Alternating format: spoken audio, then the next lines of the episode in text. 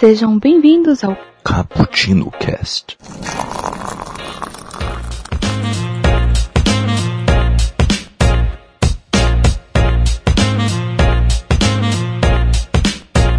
Yo, galera que adora uma cafeína, estamos aqui começando mais um Cappuccino Cast 157. Este Cappuccino falará sobre autor versus obra, ou autora versus obra, ou autor versus autora, meu Deus, obra versus obra, sei Tá lá. bom, tá bom. Vamos falar aí se dá para separar o criador da sua criação ou não dá, ou a situação é mais complexa do que isso. Vamos bater um papo sobre isso e muito mais. Aqui é o Kaique Apolinário que passou uma tarde tomando um cafezinho com Lovecraft e estou falando para ele que nesse momento eu sou mais assustador para ele do que Cthulhu. E é aqui comigo, Raquel, se apresenta. Aqui quem fala é a Raquel. E não adianta, se você escreveu alguma coisa, se você é escroto, eu vou procurar sua escrotidão no seu texto, meu amigo. Ô louco, a caçadora de escrutidão. E é aqui com a gente, Wellington, se apresente. Ei, gente, eu sou o Wellington e eu passei a tarde analisando alguns tweets. Um bom jornalista analisando alguns tweets de algum de uma certa escritora tornou um tanto quanto polêmica para o nosso período. Falaremos muito sobre ela hoje. Olha aí, falaremos muito sobre ela, olha E aí. temos provas que aqui é um jornalismo de qualidade. Aqui tem Exatamente. informação. Aqui tem informação, jornalismo investigativo. e você pode participar deste papo conosco também. Ah, mande aí ah, o seu comentário lá no nosso site, bookstamebrasil.com.br. Lá tem todos os podcasts, todos do Caputino, inclusive com seus quadros, e também tem também o, outros podcasts com seus feeds independentes, como é o caso do Na Gaveta, que sai quinzenalmente e fala sobre futebol, e assim também como é o caso do Elementar, que é o podcast semanal do Diego, que fala aí sobre filmes e séries. Além disso, você também pode participar nas nossas redes sociais, arroba Brasil, tudo junto, no Instagram, no Twitter e também estamos no Facebook como Bookstime.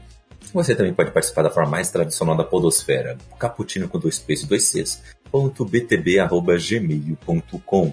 E você pode ajudar toda a casa Bookstime através do PicPay, do Apoia-se e também do Padrim. Vá lá, com menos que um realzito, você estará ajudando toda esta casa a se profissionalizar e ficar cada vez melhor, trazendo cada vez mais conteúdo para você. E nós também fazemos parte do Podcasters Unidos. Vem aí a vinheta. A iniciativa Podcasters Unidos foi criada com a ideia de divulgar podcasts menos conhecidos, aqueles que, apesar de undergrounds, têm muita qualidade, tanto em entretenimento como em opinião e até informação. Por aqui você tem a chance de conhecer novas vozes que movimentam essa rede. Então entre no nosso, Instagram, Podcasters Unidos agora, e é só escolher e dar o play.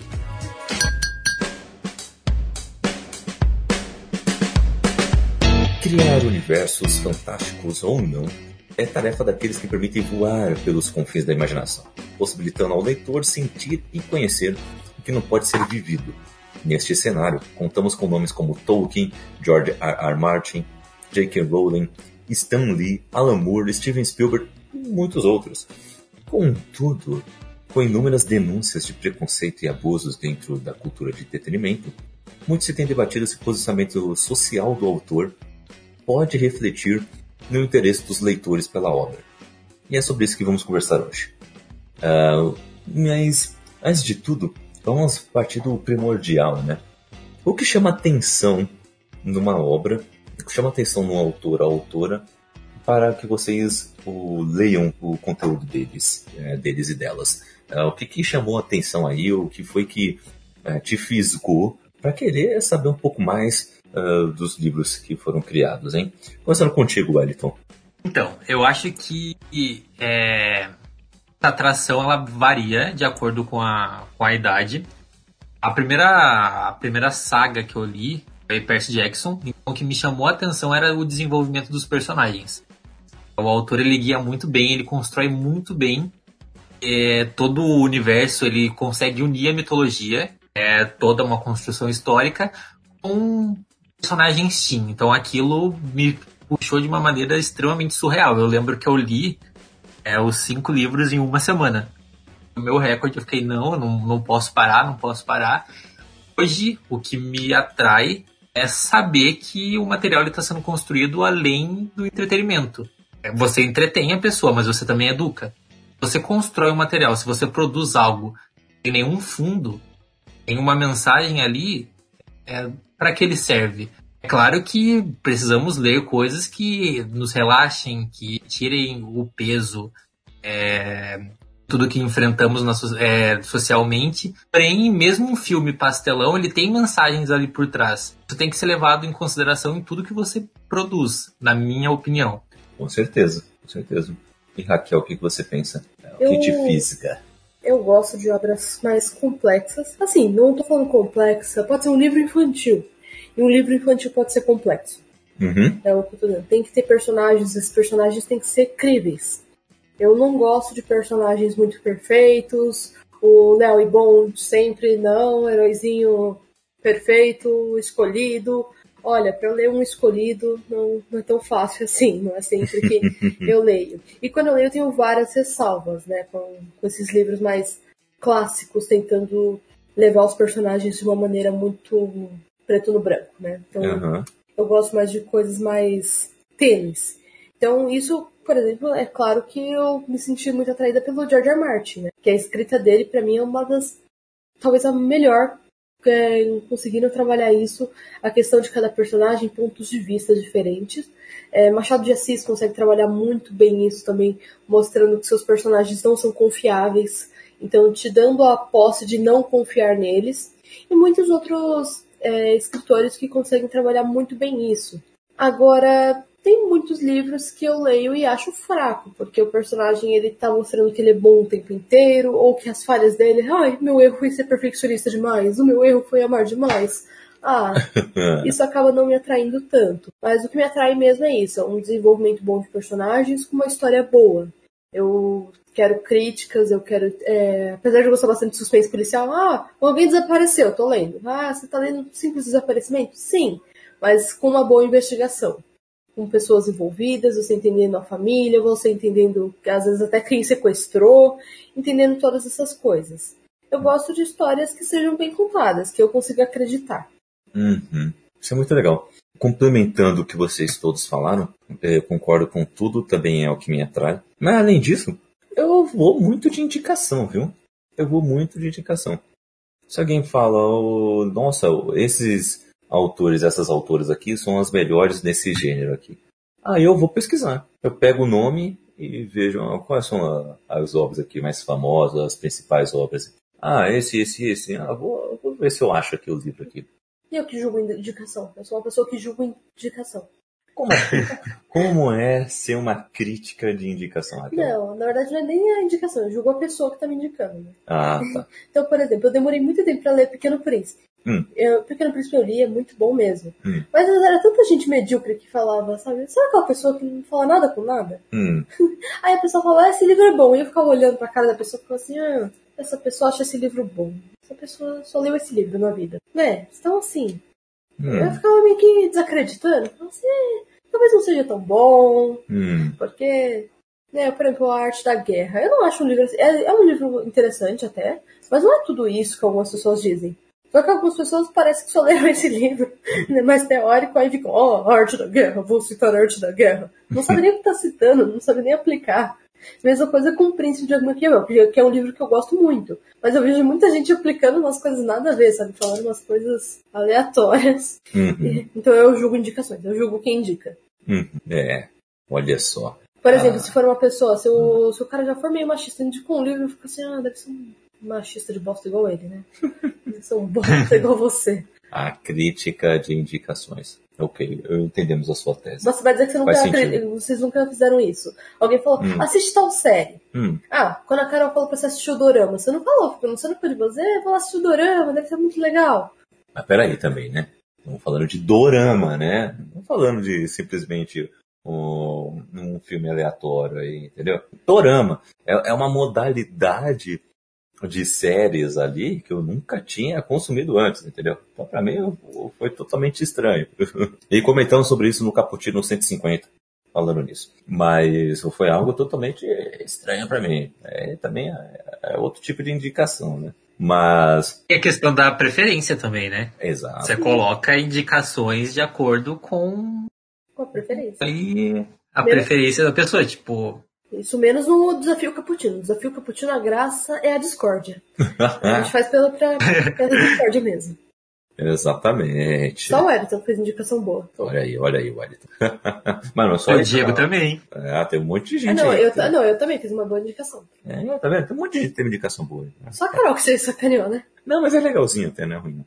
Mas o, o, eu vou muito nisso e eu vou dizer, viu? Capa também me atrai. Olha, capa, eu tenho trauma. Eu tenho trauma de, de me atrair por capa. Não vou mentir também, não. Não, mas, gente, vocês, é, eu tenho um trauma com capa bonita, mas um Hum. trauma.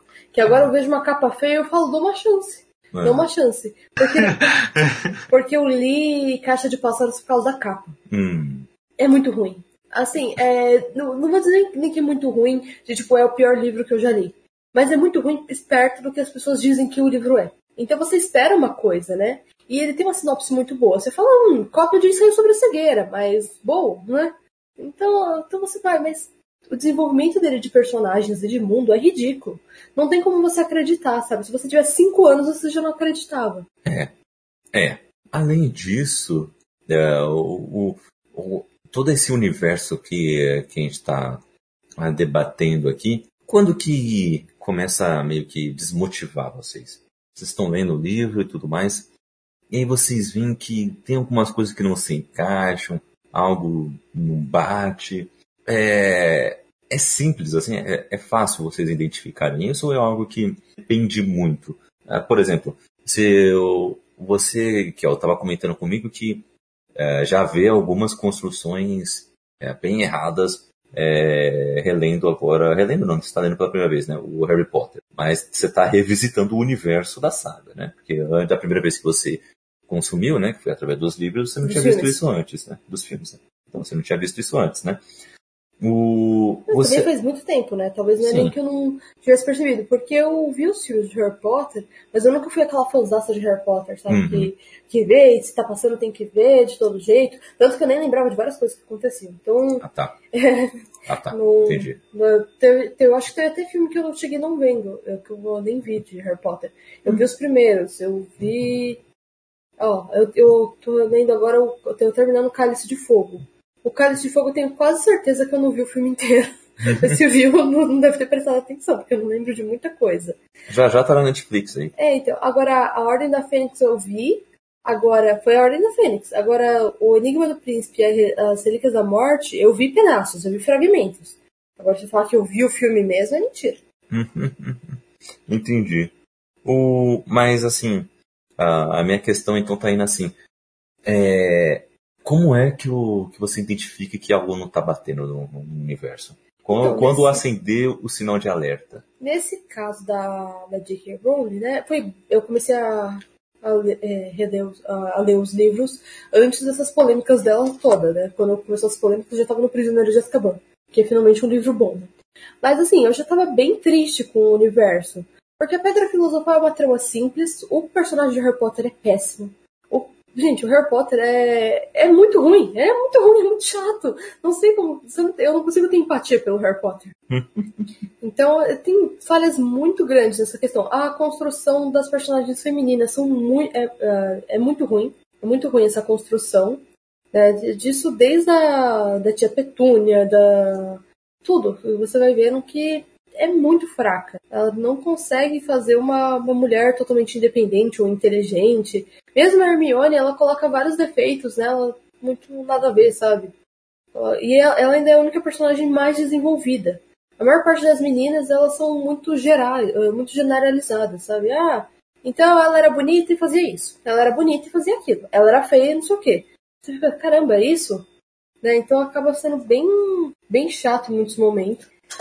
Mas, e depois o, ela fracassa muito também com essa questão de, de raças, que ela quer trabalhar o racismo nessa questão do sangue ruim, até que consegue trabalhar mais ou menos, mas ao tempo não fica muito claro, sabe? Fica meio que, ah, ele é racista e vai continuar racista. Tá, isso também é meio verdade. mas ela não mostra também os impactos desse que esse racismo é, constrói. Ela mostra muito pouco, é um fragmento muito pequeno do que realmente é o racismo na sociedade. E depois, no, agora no, no Cálice de Fogo, meio que ela joga um outro racismo que é com os elfos domésticos e ela trabalha muito mal. Ela trabalha muito mal porque meio que tem uma hora que ela admite que, ah, eles são uma raça inferior, meio que fica insinuado que, ah, de qualquer forma eles não precisam, eles não querem ter todos os direitos. Isso é uma coisa que outra pessoa está inventando. Então, assim, é meio difícil engolir, sabe? Tem muita coisa, muita construção de personagem ruim. E o Harry Potter não tem nem como defender, olha. Né? É, falando mal de personagem, no cast passando pano, eu falo bastante mal dele e do Thiago Potter. Mas em outro universo, assim, é, é mais. É, como fazer estas coisas saltarem mais aos olhos, entende? Como treinar os seus olhos para poder identificar quando alguma coisa não tá batendo legal. Oh, não tá batendo legal? É, eu, é claro que eu vou reparar mais nas personagens femininas, né? E eu sou uma mulher, não sei se já deu pra perceber isso, né? Meu nome é de mulher. E desde criança eu fico muito focada em como representam as mulheres em cada obra. Porque eu nunca gostei de coisas é, necessariamente voltadas para as meninas. Que na verdade não, foi, não foram nem as meninas que decidiram isso, né? Impuseram isso para elas e socaram goela abaixo e falaram aceitem isso, né? Então, como isso não foi é, necessariamente minha realidade, eu sempre fiquei olhando filmes que não são necessariamente para o público feminino e vendo como as mulheres são retratadas. Então eu sei muito perceber quando tem muito machismo ali. Hum. Né, quando, quando tem. Então quando eu tô vendo, tô lendo alguma obra, ou vendo alguma obra, e percebo que aquela mulher, ou ela é muito delicada, mocinha indefesa, que precisa ser salva, e o príncipe encantado que vai salvar, ela é linda, não sei o quê, ou ela é muito girl power, que também é outro estereótipo do machismo, também, né, que é ah, ela é totalmente poderosa, ela entende da, dessas coisas, ela é infalível, e ela é gata demais. Ah, ela é tão sensual. É, então eu já fico assim, ah, essa pessoa não sabe trabalhar mulheres. Essa pessoa provavelmente não falou com uma mulher para fazer personagens femininas. Isso é até na quantidade, na disparidade de personagens femininas para masculinos. E também vê a diferença do porte das pessoas. Gente, filme que todo mundo é parecido, né? Todo mundo é corpo escultural loiro dos olhos azuis. O que, que é isso? Que mundo que é esse? Sabe? É, então, basicamente, a gente uh, começa a prestar mais atenção nas coisas que temos mais uh, similaridade, né? As coisas que mais nos identificamos. E a partir daí você vai ampliando, vendo as coisas que estão ao redor. É, tá aí uma, é uma boa. É um bom movimento para fazer? Então, mas não só isso. Você percebe uhum. tudo que. É, pensa no seu cotidiano. É, tá, eu sou mulher, mas não necessariamente estou em defesa procurando ajuda de um príncipe, nem buscando um relacionamento necessariamente, tá? Isso não, não é necessariamente uma mulher. No meu meio de pessoas, tem pessoas gordas, tem pessoas altas, tem pessoas magras, tem pessoas negras, tem pessoas brancas. Então por que que nesse livro que eu tô lendo só tem pessoas brancas? Se no meu meio tem pessoas negras também? Uhum. Então, assim, você começa a achar estranho, porque não tem pessoas negras. E quando aparece uma pessoa negra, ela tá desempenhando um papel totalmente diferente das outras pessoas. E o mundo não é assim. Uhum. Não faz sentido. Por que, que essa pessoa está desempenhando esse papel necessariamente, né? Que é o minha implicância com Sidney Sheldon. Que você fica procurando um negro no livro dele inteiro e quando aparece um negro, ele é um cara. É, inicialmente você acha que ele é um babaca, tipo, ele é burro ele não, não tem muita perspectiva de vida, ele é só um serviçal. E ainda tem o, o, estereótipo do negão gente boa, sabe? Ah, uhum. é meu serviçal, mas é meu cara de confiança. Olha só, tem até um amigo negro. É, tem até, tem até esse funcionário negro, né? Não é meu amigo negro, é meu funcionário amigo negro. É. Ai, é. É como, é quase parte da família. Ai, é quase parte da família. Ah, cada coisa. Vamos, vamos fazer o seu velório pra ver se ele vai lá, né? Se ele faz essa participação familiar. E, e para você, Wellington, como deixar essas coisas mais nítidas? Acho que é muito do que a Kel falou. É, hoje nós temos é, debatido mais essa questão de conhecimento que você consome, né? E a gente vive numa cidade, numa sociedade é, extremamente diversificada. Então, não encontrar isso nas literaturas que você consome é um tanto quanto assustador de De fato, porque se você tá lendo, se você sabe que você tá numa sociedade, você conhece ali essa, essas diferenças sociais, mas o material que você tá lendo não, não possui nada daquilo, tipo, ah, não é, não é palatável, não é, uma, não é uma coisa legal, não é uma coisa que você vai ter interesse. Você nota que já nessas construções sociais já estão bem estereotipadas. Ah, com a Kel falando, eu lembrei de uma coisa que veio um pensamento tipo sobre a situação. É, muita gente critica é, as pessoas por pedirem mais representatividade dentro de materiais da cultura do entretenimento. Mas, é, e isso acontece, essas pessoas criticam quem está pedindo, porque elas já consomem tantos materiais que são a mesma fórmula, possuem os mesmos personagens sempre. É tudo igual. É. Claro que ela vai discutir, ah, estão brigando por quê? Ali, ó, entre 50 personagens tem o um negro, pronto, ali, ó, ali, ele tem ali, pronto, ali, tá ali, tá vendo? Faxineiro, o negro, tá ali. Tá brigando para ter mais negro por quê? Sabe, porque os outros 100 livros. Vamos parar aqui, ó, na cena que ele aparece, ó. Bem isso. Sim, sabe? É. Essa é a questão. Então, tipo, a pessoa já foi lá, leu 99 livros que eram seguiam a mesma estrutura. É claro que ela não vai querer que o centésimo seja diferente. O cérebro, o cérebro ali, o subconsciente dela já tá treinado para isso. Então, eu caso triste é que depende, né? Tem pessoas que tem pessoas que percebem o quanto isso tá errado e que, olha, tem que parar, gente. Isso, o mundo não é assim, isso não faz sentido. E mesmo que o mundo esteja sendo assim, tá errado. Certas, certas coisas estão erradas. Por exemplo, eu não gosto do gay estereotipado. Eu não gosto de quando tem uma obra tem um gay super estereótipo, sabe? Ai, porque ele é gay e ele faz isso. Tanto que quando eu é, por exemplo, quando eu construo personagens nas minhas crônicas e tal, eu normalmente não. É, dificilmente, tá? Algumas eu sou. eu tenho que colocar características. Mas normalmente coloco características de idade. Mas eu não falo se a pessoa é branca ou negra. Não falo se ela é magra ou gorda.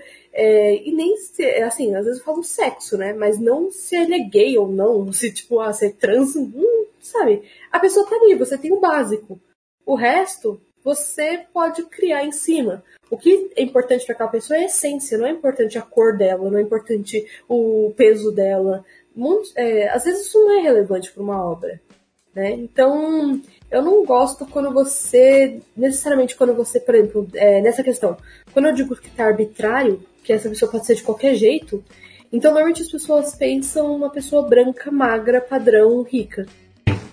É. Entende? Nem, nem pobre você imagina. Você imagina uma pessoa de classe média sempre. E eu, as obras da classe média às vezes me enchem o saco, sabe? Uh, eu gosto muito do, do Harlan Coben.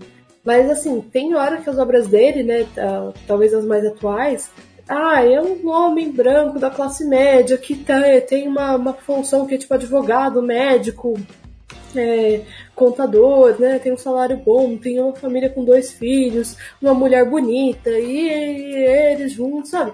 Você fica, tá bom, eu gosto do autor, ele trabalha outras coisas bem, mas o protagonista precisava ser de novo um homem branco da classe média, com uma mulher bonita e filhos. É. Sabe? Dá pra ser um pouco diferente, né? É, Dá tipo, pra variar um pouco, tem né? Tem uma hora que você não aguenta mais, né? E quem conseguiu trabalhar muito bem isso no suspense policial foi a Agatha Christie. A Agatha Christie ela consegue colocar várias críticas. Ela faz muita crítica ao machismo, muita crítica à xenofobia. É, assim, eu acho que ela, assim, é uma pessoa que estava muito à frente do seu tempo. O que a J.K. tá atrás do seu tempo, ela estava na frente, né? exatamente, exatamente. Mas, vamos lá, né? Tem alguns casos aqui que vamos comentar. É, ah, e antes disso, é sempre bom relembrar que não estamos falando só de literatura aqui, tá? Estamos falando de todas as formas de arte. É, os diretores e diretoras que contam suas histórias nos cinemas, em séries, em animações também. Também cabe isso, porque aqui estamos falando sobre como contar uma história, simplesmente. Então, uh, tá aí também o, esse disclaimer que é bom a gente relembrar que uh, pode parecer que ele está falando só de literatura, mas não, estamos falando de é, tudo. Isso até é podcast, né? Por exemplo, às vezes um podcaster faz um comentário imbecil. Aí você fica, caramba, eu vou ouvir de novo o podcast que essa pessoa está participando, eu vou considerar ela da mesma forma, uhum. né? Porque às vezes a pessoa faz um comentário tão chulo, tão imbecil que você fala, eu não vou mais ouvir quando essa pessoa estiver lá. Não me sinto mais confortável pra ouvir um podcast com essa pessoa, sabe? Às vezes quando você ouve, você vai passar raiva. É, eu sei que eu posso ser essa pessoa de, algum, de alguém também, mas.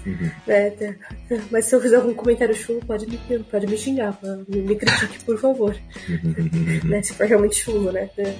E que eu pretendo melhorar. Mas tem algumas pessoas que fazem esse tipo de comentário o tempo inteiro, sabe? Desvalorizando outras pessoas. E normalmente homens.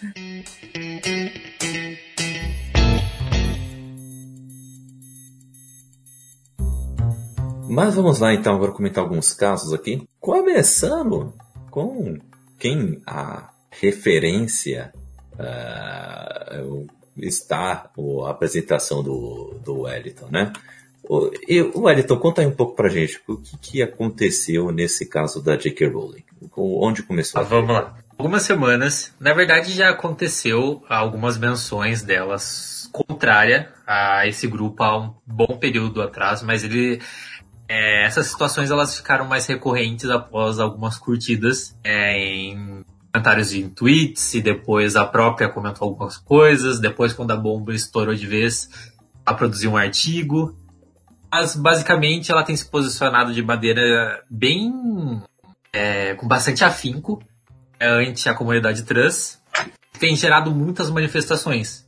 Isso de fãs, isso de empresas, outros autores também. E mesmo e principalmente uma coisa que foi muito bacana é uma boa quantidade de atores que participaram da saga Harry Potter se posicionaram de forma extremamente contrária a ela. É, mas é bom para contextualizar e segundo a J.K. É, abre, a- a- abre aspas. O sexo não é real, a realidade vivida das mulheres em todo o mundo é apagada. Esse amo pessoas trans, mas apagar o conceito de sexo, sexo move a capacidade de muitos discutirem significativamente suas vidas. E depois disso foi só ladeira abaixo. Eu não entendi esse Tem comentário. levando- Desculpa, Wellington, me explica esse comentário, porque eu não entendi, não tô entendendo. É, Então, vamos lá. Ah, um caso que ela, ela, ela recompartilhou esses tempos atrás, que uma mulher havia se sentido extremamente desconfortável em entrar num banheiro. Haveria a possibilidade de uma mulher trans também entrar. Ela levantou é, esse assunto. Ela defendeu que isso era errado, porque é, a- agora se um homem de 40 anos chegar e falar que ele é mulher, ele vai poder entrar no banheiro, qual é a segurança das mulheres? Hum, Outras são é aquele é o mesmo discurso perante esse tema. E se? E se? Mas É, é, é estranho você ler que o posicionamento dela, tipo, ah, eu amo pessoas trans. Mas não. Como assim? Você ama, mas não? é. É, eu não entendi também, né? Não, o posicionamento dela sempre foi meio estranho, no mínimo.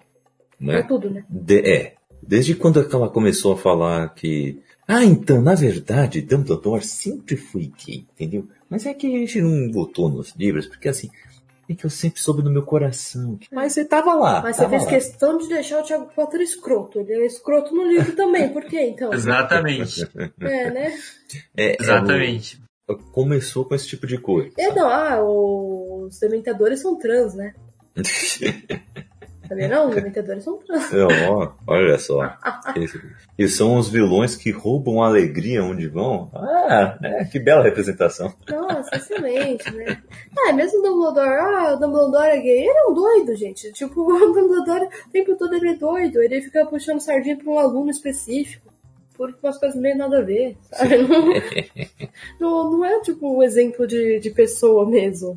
Não, mas assim, Sabe, Mas é, pensando nessa questão do Dumbledore, que é um o exemplo perfeito do caso dela, tipo, de usar a questão de, de bandeiras a falar que, de certo modo, ela apoia e tal. Mas é, é um ato bonito, é um ato muito interessante, é legal, é real.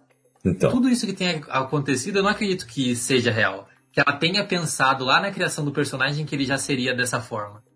É muito Que ela tenha feito isso como um presente. Não. É, então, eu também não sei, porque é, eu, por exemplo, eu sei disso na minha escrita. Quando eu escrevo, tem um personagem que eu penso nele gay, que, não- só que isso não tem influência nenhuma na história. Então, assim, eu fico pensando, "Cara- caramba, como que eu vou citar quando eu escrever essa história que esse personagem é gay?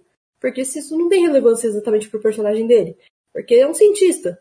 Então, se ele é gay, tipo, né, não vai influenciar muita coisa né, no papel dele.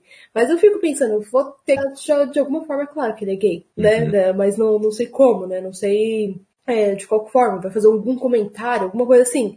Mas é, eu acredito, dependendo da pessoa que fale. Se, se, ela não tivesse feito um monte de merda antes de falar isso, talvez até acreditasse. E se ela não fizesse questão de deixar tão claro outras coisas sobre os personagens dela, sabe? Ela deixa muitas coisas muito claras até que não são necessárias. Uhum. Tipo, às vezes uma personagem aparece uma vez e ela faz questão de falar se ela é bonita, se ela é feia, se ela é gorda, se ela é isso, se o tom foi arrogante, se foi, o tom não foi arrogante. Ela fala muitas coisas sobre os personagens sem nem ter necessidade de citar. Tudo bem que o debate sobre gênero ele é muito mais complexo do que a gente está dizendo aqui, né? E o que a J.K. Rowling tenta dizer nesse tweet, né? Nessa série de tweets, né? Porque, por exemplo, ao mesmo tempo que eu acho que uh, pessoas trans precisam do mesmo respeito de pessoas hétero, têm a mesma dignidade, ou os, os, os mesmos deveres também, uh, não deve ter essa distinção. Ao mesmo tempo, eu acho que tem muitas coisas que vão além uh, da questão de gênero. Porque, por exemplo, questão de disputa de esportes mesmo. Já foi cientificamente provado, isso não é uma opinião minha, é cientificamente provado, que, por exemplo, é, uma atleta trans uh, disputando um esporte contra mulheres, elas biologicamente vão ter é, vantagens.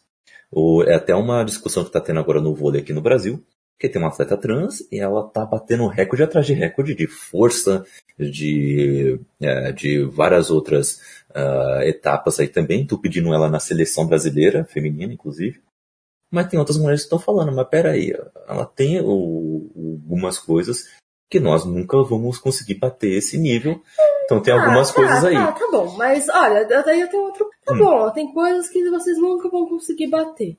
Ok. Mas tem muitas mulheres que são muito diferentes de outras. A Marta não é trans. E ela tem uma velocidade muito diferente de outras mulheres. Muitas coisas muito diferentes de outras mulheres. Ah, agora você vai falar, ah, vamos medir o nível de testosterona na Marta também? Ah, não, olha, é, ah, se for assim, ah, uma pessoa é, negra tem mais resistência física do que uma pessoa branca. Então você vai falar que elas não podem competir no mesmo time, vão ter esportes para brancos e negros, não faz sentido, entendeu? É, então. Eu é, acho... é, por isso, é isso que eu tô falando, é uma coisa muito mais complexa eu do que. Sei, eu, não, eu entendo até. Mensagens. Só que eu acho que assim, a jogadora que tá falando isso, eu sei, ela fala assim, ah, mas ela tem vantagem física. Tá bom, então tem a vantagem técnica sobre ela além de você ficar gastando o seu tempo indo lá falar da, da jogadora que é trans, sendo que ela é, sabe o que ela tá fazendo nesse meio tempo? Ela tá treinando, por isso que ela tá indo bem também. Né? Se você tivesse um pouquinho cuidando da sua vida e do seu treinamento e não tanto do treinamento dela, talvez você também tivesse indo muito bem. Talvez você estivesse batendo recordes, né? Então, não. eu entendo, eu até entendo a questão, mas ao mesmo tempo, não sei. Eu... É, é mais complexo. Eu acho que existe uma questão muito forte de você criar barreiras. Você não quer solucionar o problema, você não quer avaliar a situação, você quer criar problemas para você dificultar alguém de grupo minoritário ascenda. É, não tem é um, um, é. tem um, é um pensamento Por exemplo, coletivo para facilitar. Ela não tá ali preocupada com, nossa, eu vou competir com uma pessoa trans. Então, foi o exemplo que a Kel usou para mim é fantástico.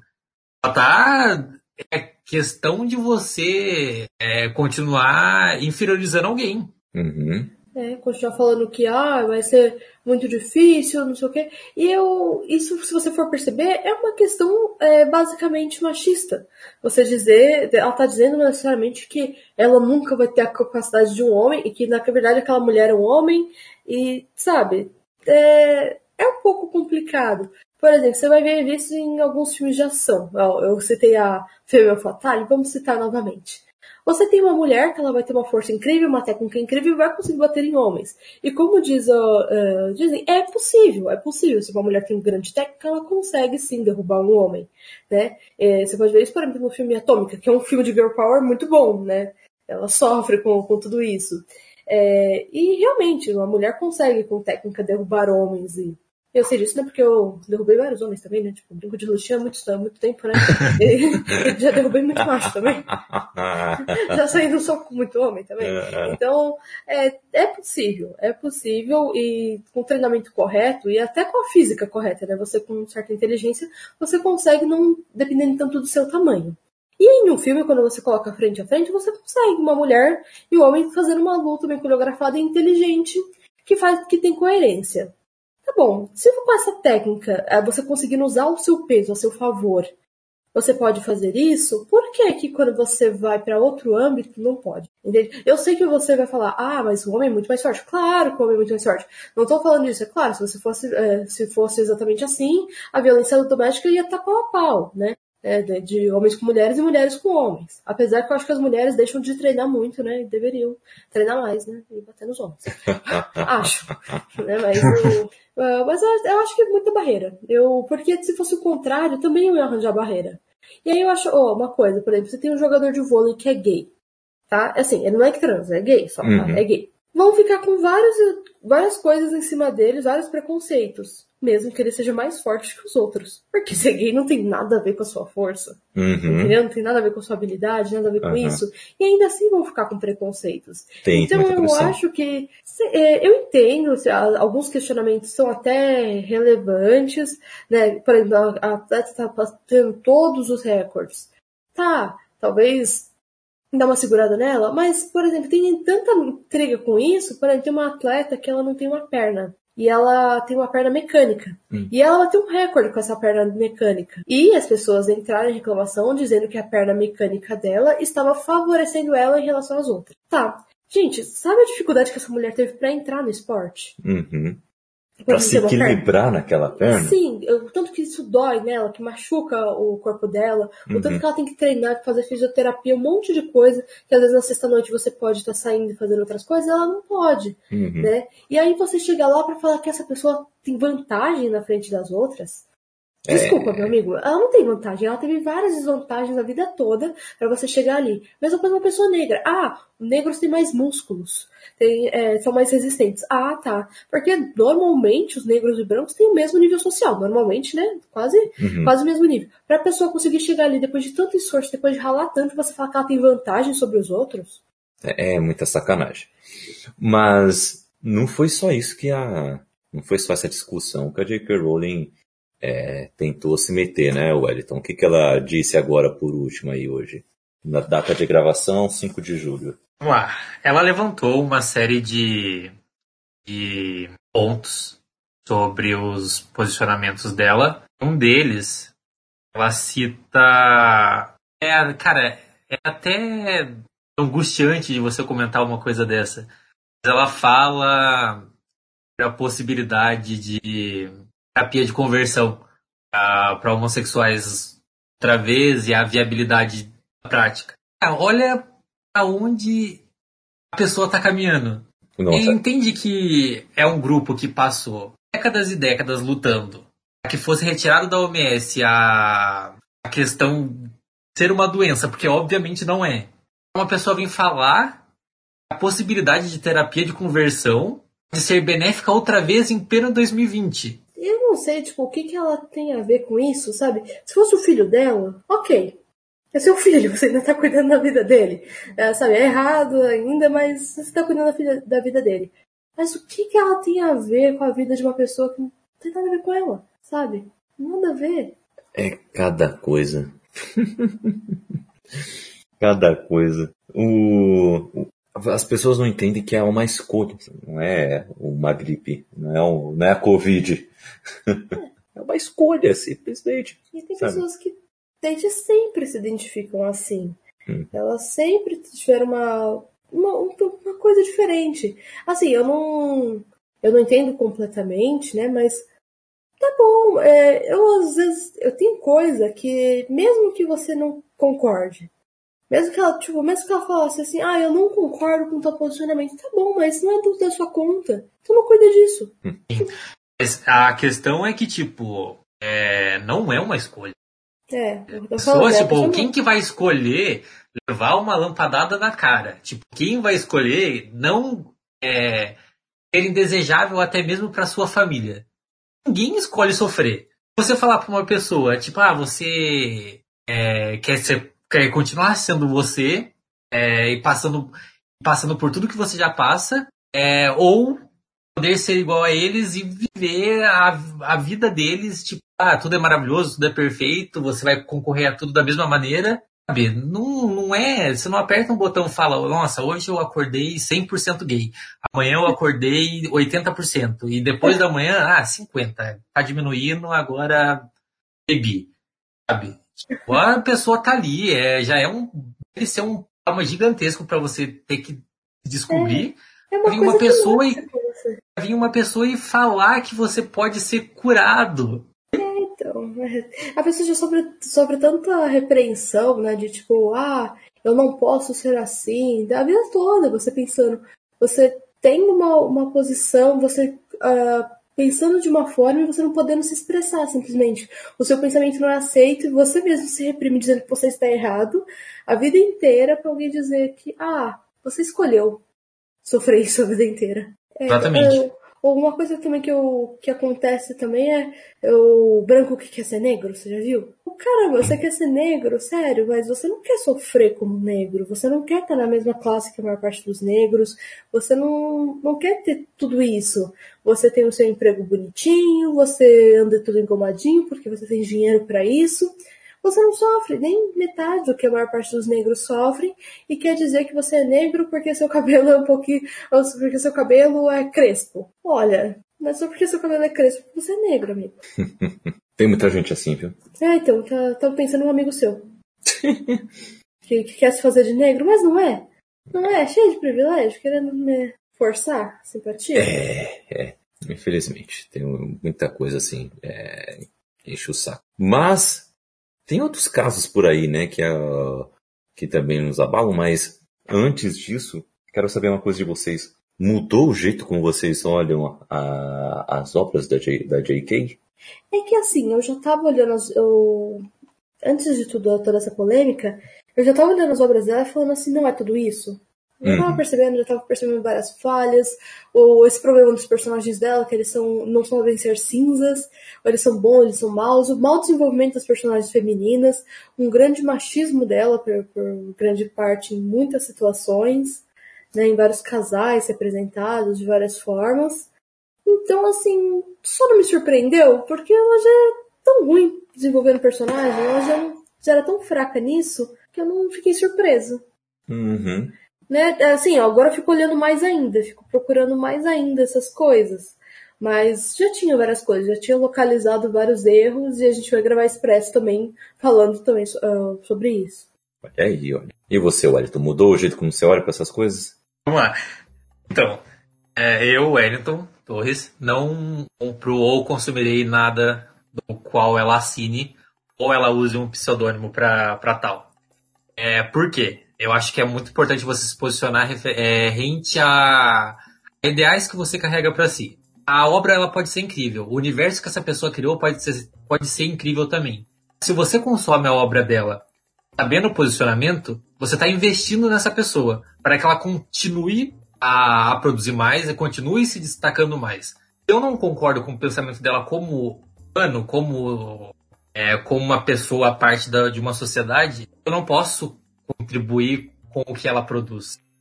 Para mim, acho que é muito difícil desvincular uma coisa da outra. Que é- até porque a pessoa ela não consegue de tanto assim. Eu levo para esse lado. Eu entendo o que você tá falando, mas eu não sigo a risca.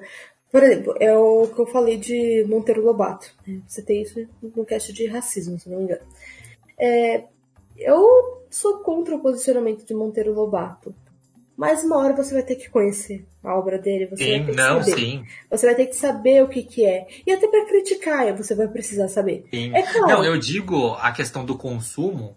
é, existem várias outras possibilidades de você consumir o material. Eu digo é, gastar o meu dinheiro para com tal pessoa. Isso eu não faço. Então, Mas é, eu posso visitar as obras de outras maneiras. É, então, mas por exemplo, ah, eu comprei, eu tenho um livro dela, vou ler pra entender. Ah, vou assistir ali o filme, o filme tá na Netflix, vou assistir, tá. assistindo com o pé atrás. Assim, é, não é que, mas assim, Não, você- claro. você vai deixar de comprar, por exemplo, ah, tal coisa que é do Harry Potter, você vai comprar? Não, tipo, não. Eu não faço mais questão de dar ibope, é, esse ibope tão positivo para essa pessoa. E eu fiquei bem triste com os fãs de Harry Potter, porque a maior parte deles, o que eu vi escrevendo, era tipo, ah, é, ai, Harry Potter é perfeito sim, não sei o que, ah, a autora não tem nada a ver com isso. Gente, é sério que você não percebeu os erros? É, você não percebeu os erros na sua obra favorita? Te mostra um idiota. Você não é inteligente por isso. Você não é uma pessoa defensora boa por isso. Não é um bom defensor por não eh, ver os defeitos. Você é burro. Você tem uma mente rasa. Você não consegue olhar além do, do superficial. É, o que eu falo, tipo, eu falei mal também do livro do Harlan Coben. Eu amo Harlan Coben. Eu acho ele um cara sensacional. Mas quando ele erra na. Quando tem falhas na- nas obras dele, eu vou falar, e não acho que ele é um autor menor por isso. Não vou deixar de consumir, não vou deixar de elogiar o Harlan Coben. Não vou deixar disso. Mas assim, se tem alguma coisa que é uma falha ali no livro dele, que, por exemplo, tem um livro dele que tem um, tem um personagem que ele é, tipo, super macho escroto, né? Mega machista, e ele não sofre as consequências disso, como normalmente acontece nos livros dele. E tem um final romântico, péssimo, péssimo. E, e eu comentei isso, que esse livro não é bom, não tá na altura dos outros. Ele não consegue trabalhar personagens reais, ele não consegue trabalhar um personagem que tá aprendendo consigo mesmo, que tá aprendendo com seus erros, que sofre com os erros. Isso não acontece, gente. Então, é, para você olhar para uma obra, você tem que olhar tudo isso. É a questão, por exemplo, da série da, de Game of Thrones. É, tipo, todo mundo tá tão indignado porque George R. Martin sabe fazer esses personagens sofrer é, as consequências, sofrerem as consequências dos seus atos.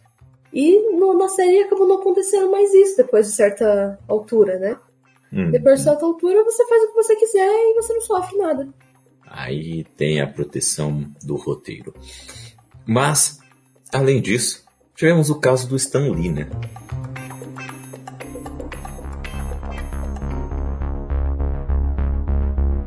Em janeiro de 2018, é, o responsável ali pela criação do universo Marvel, Stan Lee foi acusado de abuso e assédio sexual por enfermeiras.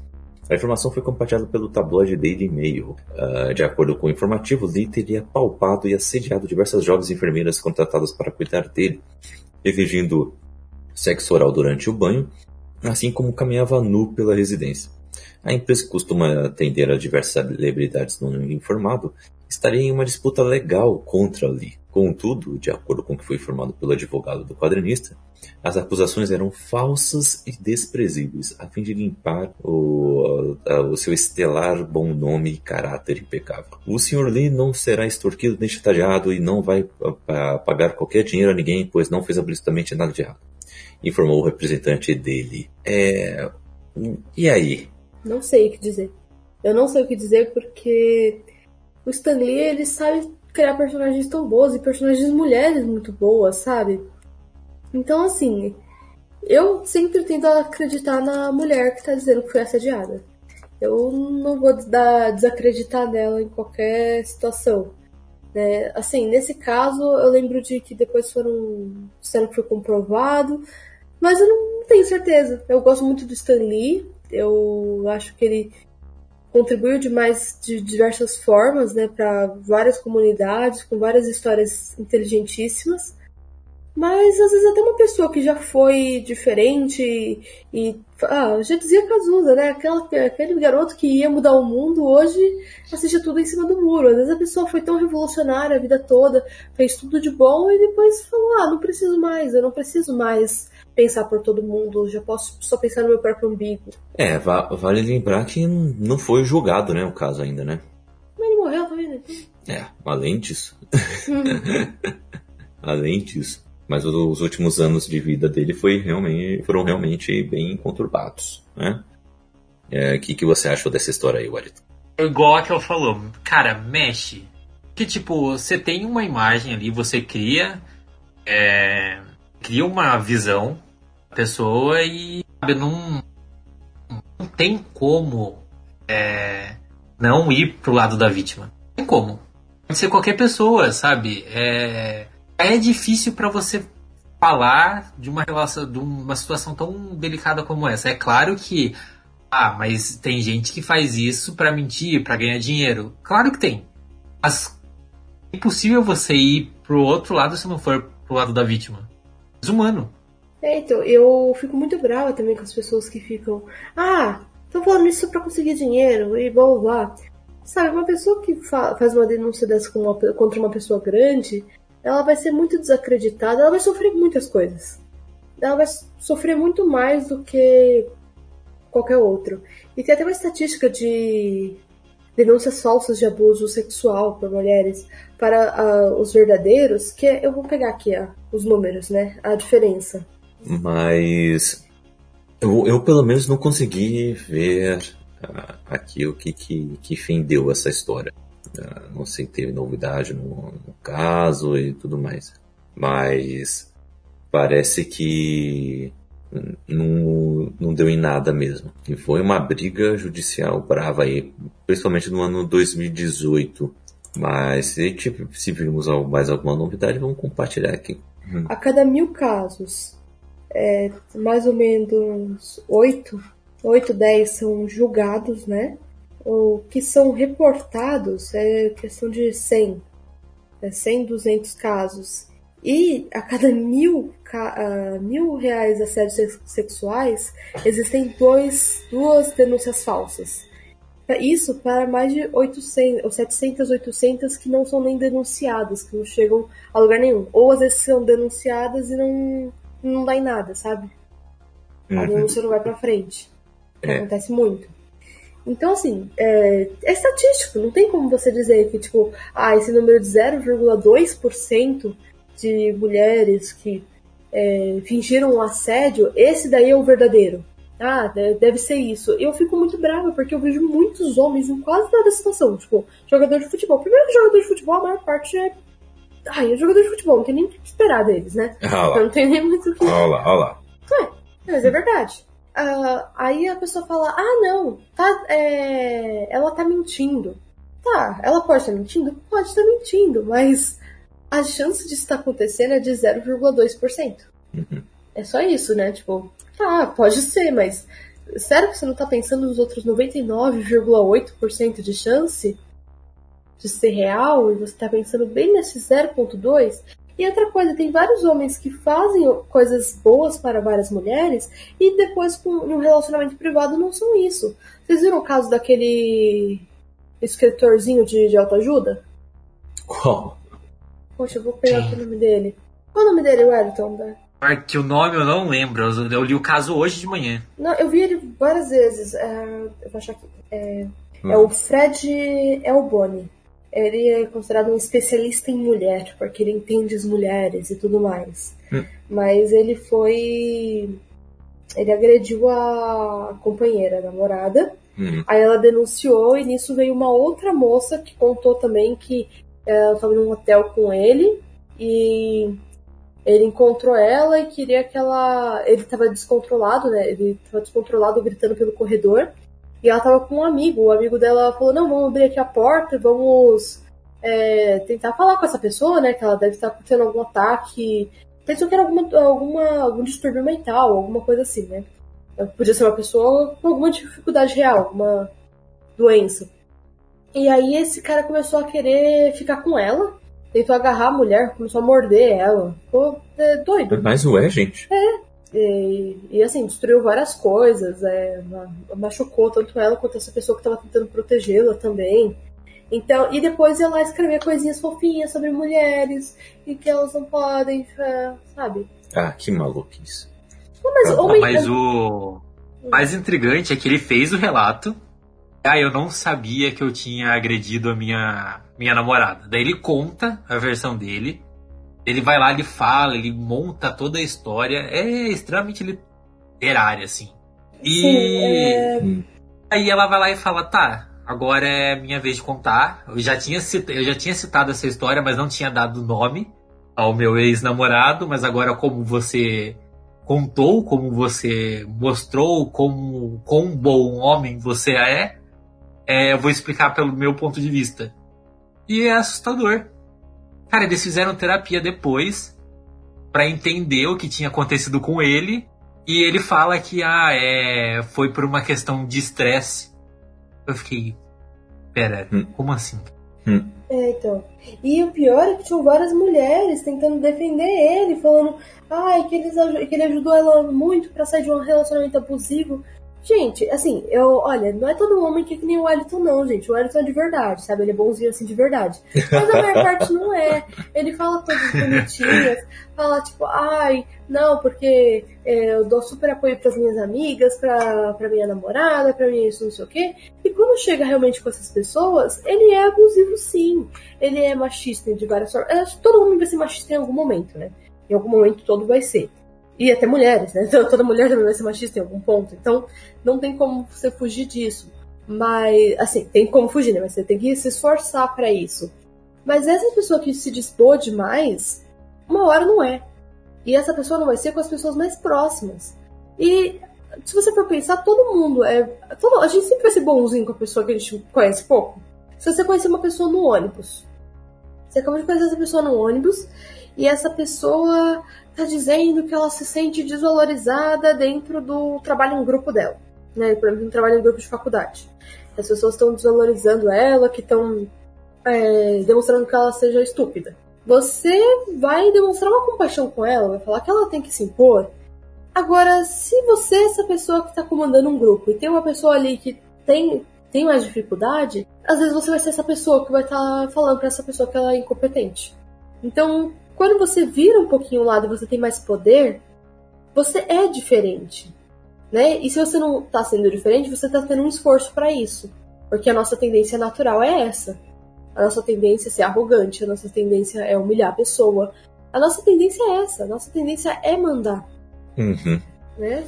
E avançando aqui, também tem um, temos um caso que se linka com esse que vocês estão falando. É o caso do Joss Weldon.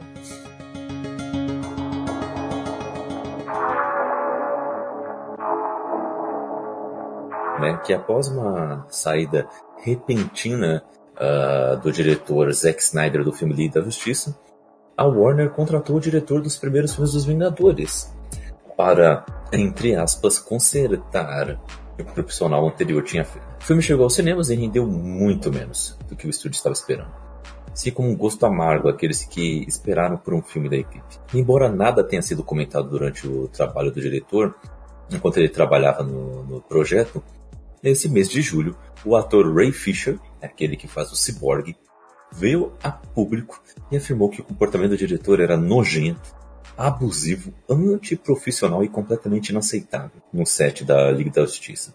De acordo com o Omelete, né, recentemente uma polêmica de 2017 voltou à tona sobre a cena em que o Flash cai sobre a Mulher Maravilha né, que é a Gal Gadot, e a Gal Gadot tinha se recusado a gravar essa cena. O Edo então teria ameaçado uma dublê a gravar um momento desconfortável. E esse rumor foi corroborado pelo fotógrafo Jason Laboy. Para quem não está visualizando a cena, é o seguinte: tem uma cena em Liga da Justiça que eles estão caindo ali num, num, prédio, assim, tá correndo uma luta contra o Stephen Wolf lá, o lobo da Steppe. E aí a Mulher Maravilha ela tá caindo tentando pegar a espadona dela e para poder golpear um, um parademônio que está logo atrás, voando na direção dela. O Flash corre é, no, pela a parede circular, estilo X-Men Origins Wolverine, lembram daquela cena final? Tem aquele, aquele silo lá, né? Mais ou menos isso. Aí ele vai correndo nessa, em toda essa parede circular, ajuda, né? Ele dá um toquinho assim na, na espada, ajudando a Mulher Maravilha a pegar a espada e matar o bicho. É, só que ele meio que sai correndo, meio que comemorando assim, ah, deu certo, ele tropeça e cai. E cai em cima da Mulher Maravilha. A Mulher Maravilha cai e ele cai, tipo, com o rosto, é mais ou menos assim, no seio dela, entendeu? E aí a piadinha é, tipo, ele caindo assim e ter esse momento desconfortável, ele meio que sai assim rapidão, assim, correndo assim pra, pra não provocar. É um humor muito fraco, né? Tipo, eu, eu fico pensando é. como é um humor fraco, né? Olha, é, quando, sabe trabalhar o humor. Ah, é. A cena pode ser boa, você vai ter um, um, pouquinho de humor, você pode ter em outro momento. Não, é tão, totalmente desnecessário, sabe? Eu tava pensando nisso também. O, é fraco, é muito fraco, muito infantil. É, eu tava pensando nisso também quando chegou toda essa polêmica. Eu não vi o filme ainda. Eu ainda pretendo ver, para ter minhas próprias opiniões sobre ele. Mas eu ainda não vi o filme, não tive vontade mesmo. E aí eu fui e vi só essa cena em específico, porque eu fui ler também essa mesma matéria, né? Aí fiquei meio assim, ah, pera, por quê? Qual a necessidade de ter essa cena? É serviu para trabalhar a dinâmica entre os personagens? Não. Uh, a, Mulher, a Mulher Maravilha, assim, o, e agora tá explicado o porquê, né? Meio tipo, a, a Gagadora levanta assim, meio que tipo, cagando, mal sabe o que aconteceu, sabe? O, e o Flash meio que tá meio assim, tipo, olhando pra um lado pro outro, assim, mas tipo, pode ser qualquer outro motivo, sabe? Não é por causa daquilo em específico, sabe? Ele fica meio pensando, ajudou a complementar alguma coisa? Ou complementou o, o plot de um dos dois personagens? Ou, ou os dois? Então, mas eu acho Ajudou que a cena. É pior. Eu acho que pior a cena, entendeu? É, então. Porque a cena é meio épica e tudo mais.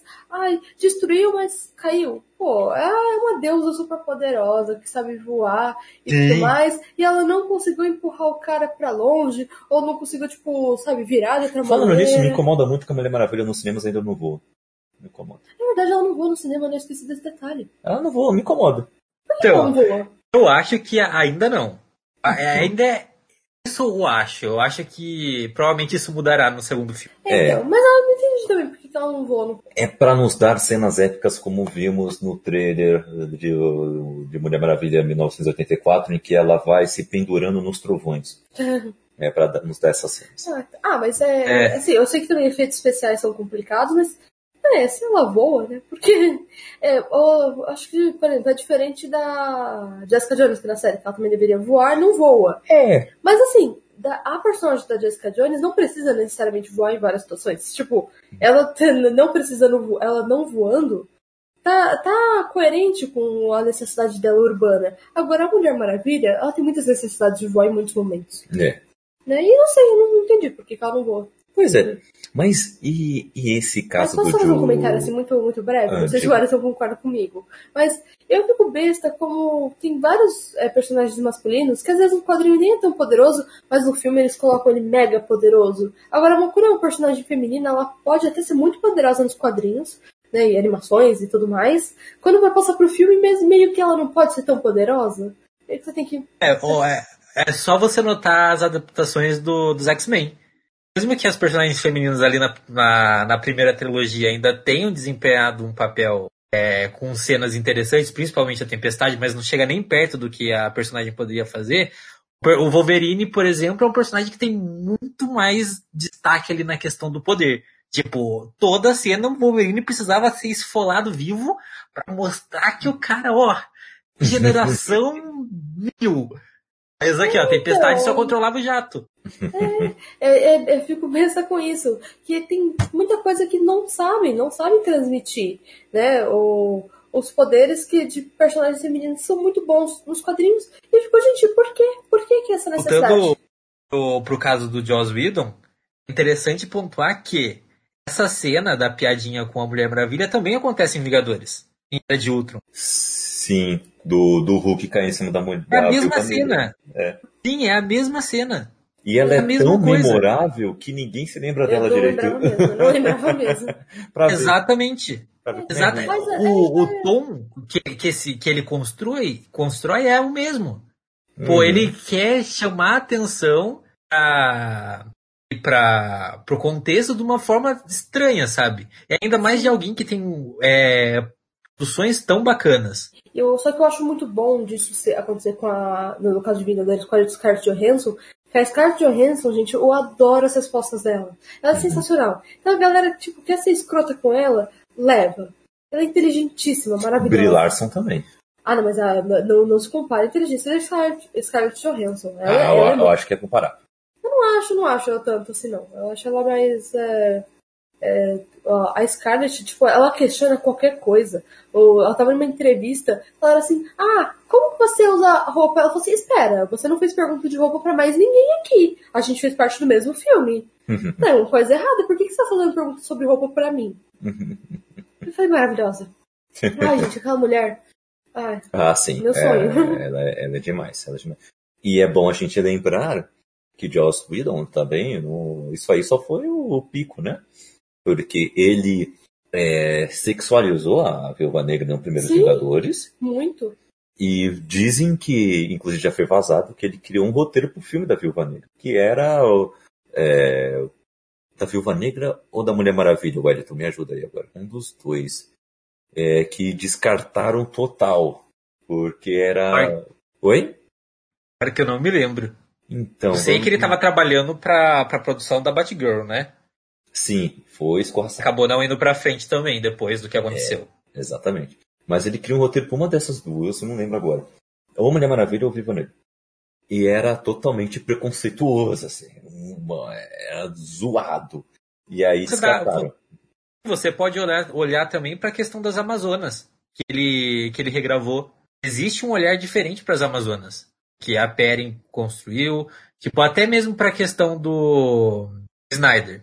É, há um, existe um pouco de sexualização, mas ele potencializou na versão dele.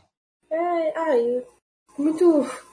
É muito irritante, né? Eu não sei. Eu não sei como as pessoas é, trabalham com esse tipo de gente ainda. Porque eu tenho posi- um posicionamento assim. Machista, é, se eu tenho algum poder sobre isso, machista não trabalha comigo. Não trabalha. Ah, mas ele vai morrer de fome? Morre. E eu aplaudo ele morrendo de fome. Eu ou- ouço até o último suspiro dele e falo, ah, morra do inferno, meu bem. Assim, essa é a minha reação. Então, assim, se, é, tem que se unir. A galera tem que se unir. Essas atrizes poderosas tem que, tem que se unir falar assim, não, não trabalho com esse cara, não. Né? E tem que, tipo, dar incentivo, tem que ajudar as, as atrizes menores também a não aceitarem. E, porque quando começar a perder muito o nome grande, falando, não trabalho com esse cara, vão começar a perceber que, tipo, não, não vai trabalhar com esse cara. E isso tem que vir de atores homens também. Mas esse cara é escroto. Pô, se esse cara é escroto com uma mulher, por que, que eu quero trabalhar com ele? Não quero, não. É que é difícil um homem ter esse posicionamento. Muito, muito difícil. Estilo Benedict Cumberbatch. Ai, Benedict Cumberbatch, gente, olha, ele- aquilo lá não é um homem, é um deus, né? Meu Deus. que Nem situação. homem, é anjo. que situação. Não. Ah, Mas o que, que ele fez? Eu, eu, eu só tô elogiando. Ele falou que ele não vai participar de filme em que as mulheres ganhem, men ganhem menos do que ele. Ele é sensacional.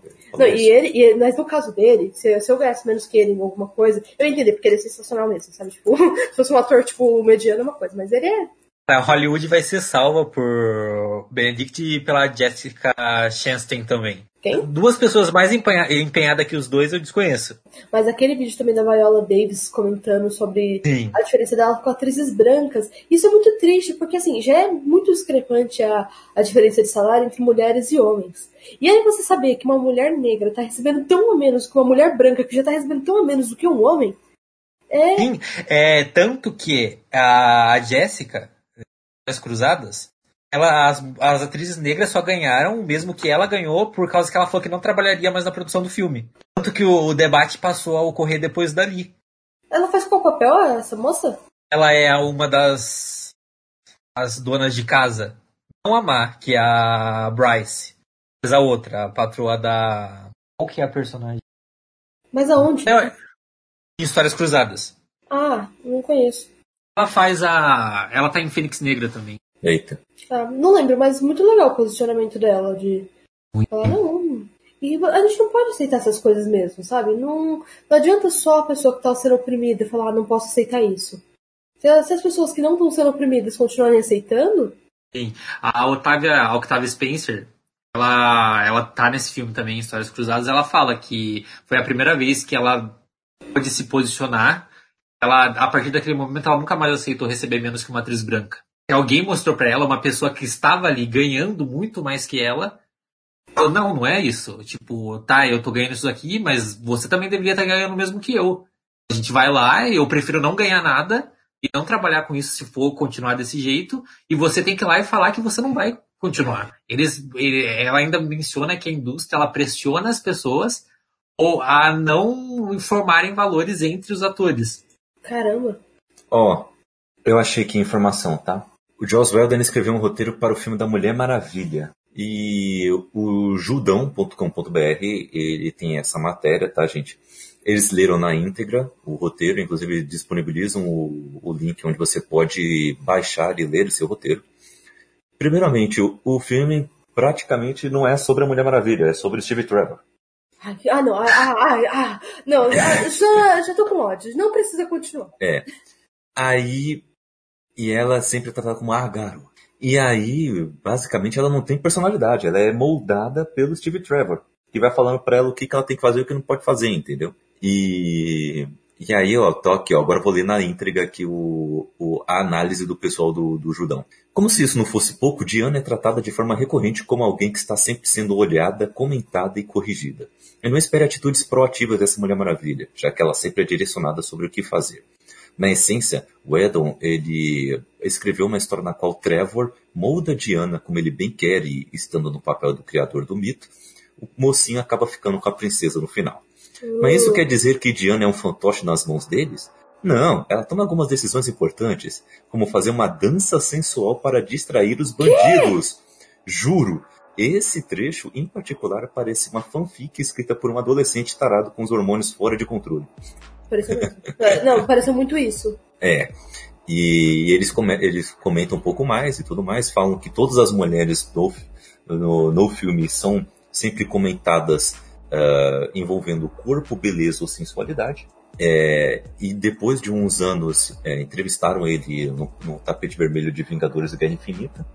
E ele falou assim: Ó, eu não sei de quais partes as pessoas não gostaram, mas eu reli o roteiro depois que soube que havia uma reação adversa. Eu acho ótimo. Eu queria muito estar podendo fazer essa entrevista, gente. Eu não ia ser profissional, eu não sei pra ser jornalista. Porque, tipo, eu ia começar a des- destruir a pessoa ali. eu não ia conseguir. Cara, mas é. É, é tenso. É, é insano. Tipo, olha o personagem que você tá pegando. Não que justifique você fazer isso com qualquer personagem feminino.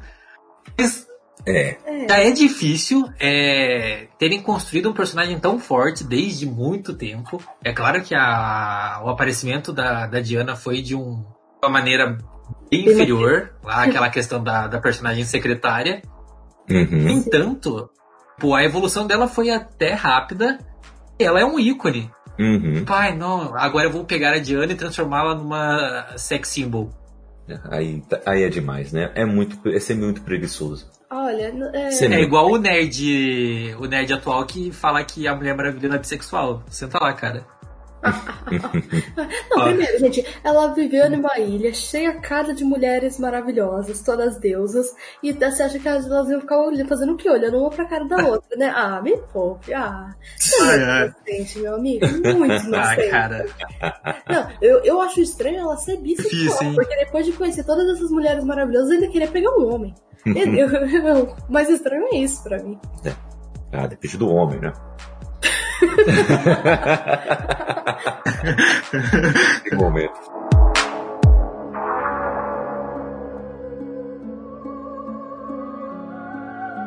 Além disso, temos o caso do Howard Phillips Lovecraft. Lovecraft é, é um cara aí que é, tem tá muito na cultura pop hoje em dia. Nossa, parece que assim nos últimos cinco anos, nossa, Eu acho Se que transformou. no Brasil teve um grande boom também depois que começaram a ter os RPGs baseados em Lovecraft do, no- do Jovem Nerd, né? Um- com certeza. Ele tem uma visibilidade muito importante, né? E realmente algumas coisas de Lovecraft são bem legais de trabalhar, né, nesse ponto. Uhum. Mas assim, as, as pessoas começaram a amar Lovecraft, tipo, de uma maneira exagerada, né? Tipo, É. ó, é o mestre do horror, ninguém sabe fazer horror como Lovecraft, ó. Ah, blá, blá, blá.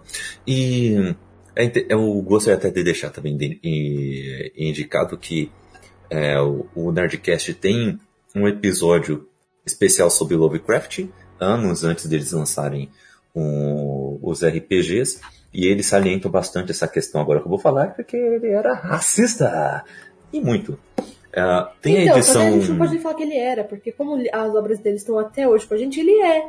Ele tá ali, ele tá vivo, o racismo dele tá vivo com a gente. Interessante, que. Então, assim, não tem como você ficar, falar, tipo, às vezes, ah, isso não tem mais relevância porque ele morreu, porque a obra dele tá aí. Então, tá É. aí com a gente. Assim, Lovecraft tem uma edição muito boa, muito legal, muito bem feita da Dark Side, ah, que se chama Medo Clássico, ah, volume 1, é, sobre o Lovecraft. Tem várias histórias, tá, gente? Uma edição muito bem acabada, assim, a gente pegou numa promoção aqui, não se arrepende. Tem desde Dagon, que foi o primeiro conto de horror dele, ah, até chamado de Cthulhu, Montanhas da Loucura, a história do Necronomicon, o tem muitos extras também, muito legal.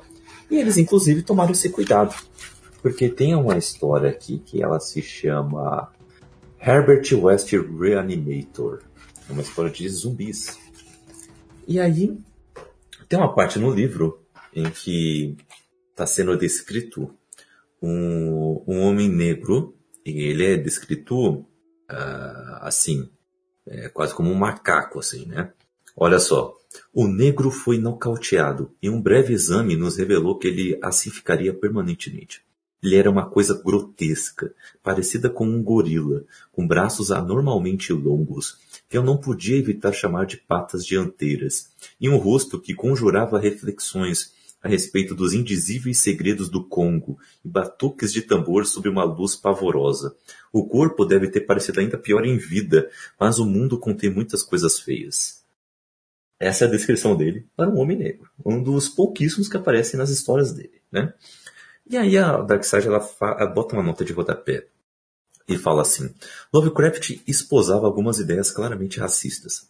Para ele, qualquer um que não tivesse a pele clara dos nórdicos, é, isso é dito na carta endereçada a Lillian Clark em 1926, era inferior. Seus sentimentos excludentes eram direcionados não apenas aos negros, mas aos poloneses, mexicanos, portugueses e judeus. Ainda na adolescência, Lovecraft escreveu um poema chamado On the Creation of Niggers, repleto de versos profundamente ofensivos. Contos como O Horror em Red Rook, A Sombra Vinda do Tempo e O Chamado de Cthulhu também trazem elementos racistas. Para alguns autores, como Shina Mieville, o ódio de, de raça é um elemento fundamental da prosa Lovecraftiana, pois, basicamente, seus monstros e aberrações são a representação de seus temores e fobias de raça. Em Providence, série em quadrinhos de autoria de Alan Moore e J.C. Burroughs, gays, judeus, negros e imigrantes são mostrados como inspiração para as aberrações criadas por Lovecraft. S.T. Joshi, biógrafo do autor e provavelmente o maior especialista em sua obra, discorda a respeito da centralidade do racismo na obra de Lovecraft. Segundo ele, as posturas mais radicalmente racistas do autor estavam presentes em seu trabalho de juventude e não eram centrais nas histórias em si. Ainda, segundo Josh, o racismo de Lovecraft foi sendo minorado com a idade e a maturidade. Seu casamento com uma mulher de ascendência judaica, ainda que fracassado, e o estabelecimento de relações com pessoas de ascendências diversas teriam feito Lovecraft repensar suas posturas. Em 2014, após imensa pressão de autores do mundo todo, ao, World Fantasy Awards, um dos maiores prêmios atribuídos a autores de ficção científica e fantasia, mudou o desenho de seu troféu antes trazia um busto de Lovecraft. O racismo do autor teria sido o motivo. Então tá aí. Para vocês que acham que é um pouco de exagero quando falamos desse aspecto de, de Lovecraft, tá aqui uma explicação muito didática da, da editora Darkseid, é, pegando o ponto é, principal é, sobre isso em um dos contos dele. É, eu li várias histórias do Lovecraft. Eu gosto de muitas histórias do, do Lovecraft, tá? É, eu acho que eu consigo até que discernir um pouco algumas histórias dele, mas eu não passo pano. Eu não passo pano. Quando é para falar da pessoa dele, eu, eu boto esses pontos logo de, de primeiro. E quando ele começa, eu começo a ver as descrições dele, eu tento ver o, o quão central é isso na obra dele. Eu vejo que em muitos casos isso é verdade, e tem outros que eu acho que não. Tem outros que eu acho que é um, que é um pouco de exagero. Mas que, se ele tivesse um pouco mais de saúde e fosse mais ativo socialmente como outros autores, como George Orwell, como uh, o Shinamieri mesmo, uh, e, e dentre outros, talvez ele se simpatizaria muito bem com o nazismo. é, é, só que como ele era um cara, um cara muito recluso, ele tinha problemas de saúde, ele ficava muito tempo em casa. Então ele, por isso que ele escreveu muito, escreveu muitas cartas como essas aí. O que vocês sabiam aí sobre esse caso? O que, que mudou aí para vocês aí? Então, é, eu comecei a ler um conto do Lovecraft, não terminei, porque depois de saber de certas coisas, você só lê se for muito bom. Tem que ser muito bom mesmo, sabe? Tipo, pra eu ler alguém que, que é racista, a pessoa tem que ser, tipo, sensacional. E assim, eu falei, assim, eu falei, hum, se essa linha não foi sensacional, amigo, você já fracassou, né? Porque o mínimo que você tem que ser é sensacional, porque você já é um bosta como pessoa. O mínimo que você tem que ser é um, um excelente escritor. Eu tô, gente, eu tô muito besta aqui, que eu fui ler um negócio sobre o Sidney Sheldon, que eu acho ele muito racista. Eu, os dois livros que eu li dele, um não tinha personagens negros, não tinha nenhum personagem negro, e o outro que eu, que eu li era bem. É, ele é super é, racista com o único personagem negro. E ele é péssimo descrevendo mulheres também. E aqui tem um parágrafo todo da pessoa falando que ele adorava ter personagens femininas, dizendo que elas eram fortes, mas sem nunca perder a sua feminilidade. Gente, Hã? eu acho que não eram as personagens femininas dele de verdade, não, porque. Mas como assim, forte sem perder feminilidade? Ela não pode ser forte e ser feminina ao mesmo tempo? Tá falando que ela nunca perdia a feminilidade, Kaique. Pra ele é só a fêmea fatale, entendeu? Ah. Não tem, é mentira, hum. nem isso tem. então, eu, eu acho, sei lá, acho meio incoerente mesmo. Não, só, só tô dizendo que, tipo, eu tô besta, que as pessoas não... Não notaram isso? É, não notaram. Eu, eu quero que mais pessoas leiam. Vou fazer as pessoas lerem esse show só pra poder falar mal comigo. Muito bom. E o Wellington, você sabia de, de tudo isso aí, do, do Lovecraft, do, do, como é que é? Então, então, até que eu nunca li nenhuma obra do autor. Uhum. Uh, eu acho que é, é, é, é sempre bom você saber conhecer sobre casos como esse. Na verdade, acho que é sempre bom você pesquisar sobre qualquer autor de qualquer material que você vá passar a consumir sabe? Mesmo que a obra seja bacana ou não seja também, é legal você saber quem escreveu ela. É essa pessoa, qual é a história dela. Porque isso tá, de alguma maneira, vai estar incluso em todo o material. Ali, tá na essência do conteúdo uhum. da pessoa. Exatamente. Tem tá. como fugir, cara. Ali, é, então, mas você também não é meio assim, olha, então, tipo, pra você, pra você poder ler e falar, nossa, foi bom mesmo, uma obra de alguém que, depois de ter feito uma coisa dessas, tem que ser muito bom.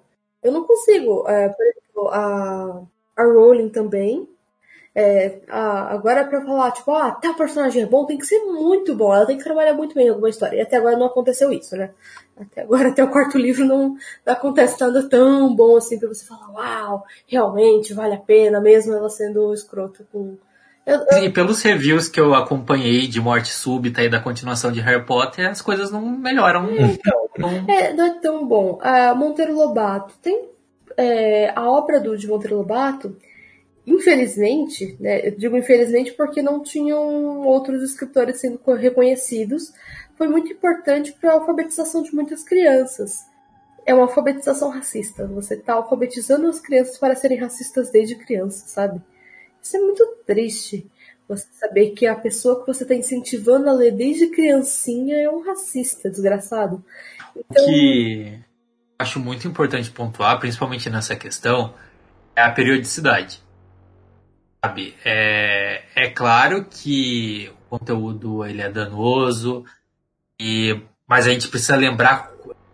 Não, não, isso não é uma passada de pano de forma alguma, mas é importante a gente ver quando que foi lançado para a gente conseguir ali sabe, desenhar em qual panorama, em qual sociedade aquele autor estava vivendo. Sim. É, tipo, hoje a gente tem todo esse, esse amparo de desconstruir, né? Nós estamos trabalhando muito nessa questão da desconstrução. Mas aí a gente pega uma obra que é da década de 60, 70, é, não era muita gente que ainda lutava para essa questão da desconstrução. Hum, até hoje. Você vê, principalmente em rede social, é muito fácil você, em qualquer notícia que você tem aí sobre diversidade, tem lá mil comentários. Qual é a necessidade de vocês estarem debatendo isso? Ah, que saco, de novo. Da hora é isso.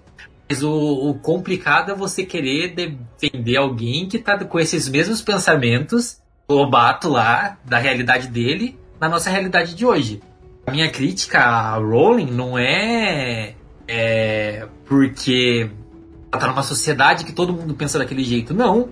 Exatamente por ela não estar mais numa sociedade que tem lutado contra os posicionamentos que ela tá defendendo agora.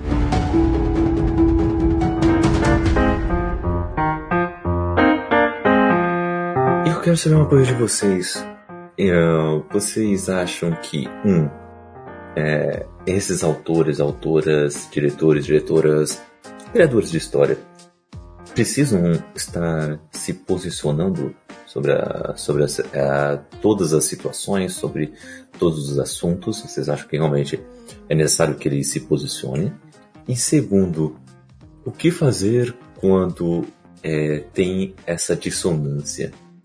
É, é, parar de consumir? Qual é, é, é discernir aí, o, separar as coisas? É, é dar hip-hop para para Johnny Depp, para Francis Underwood.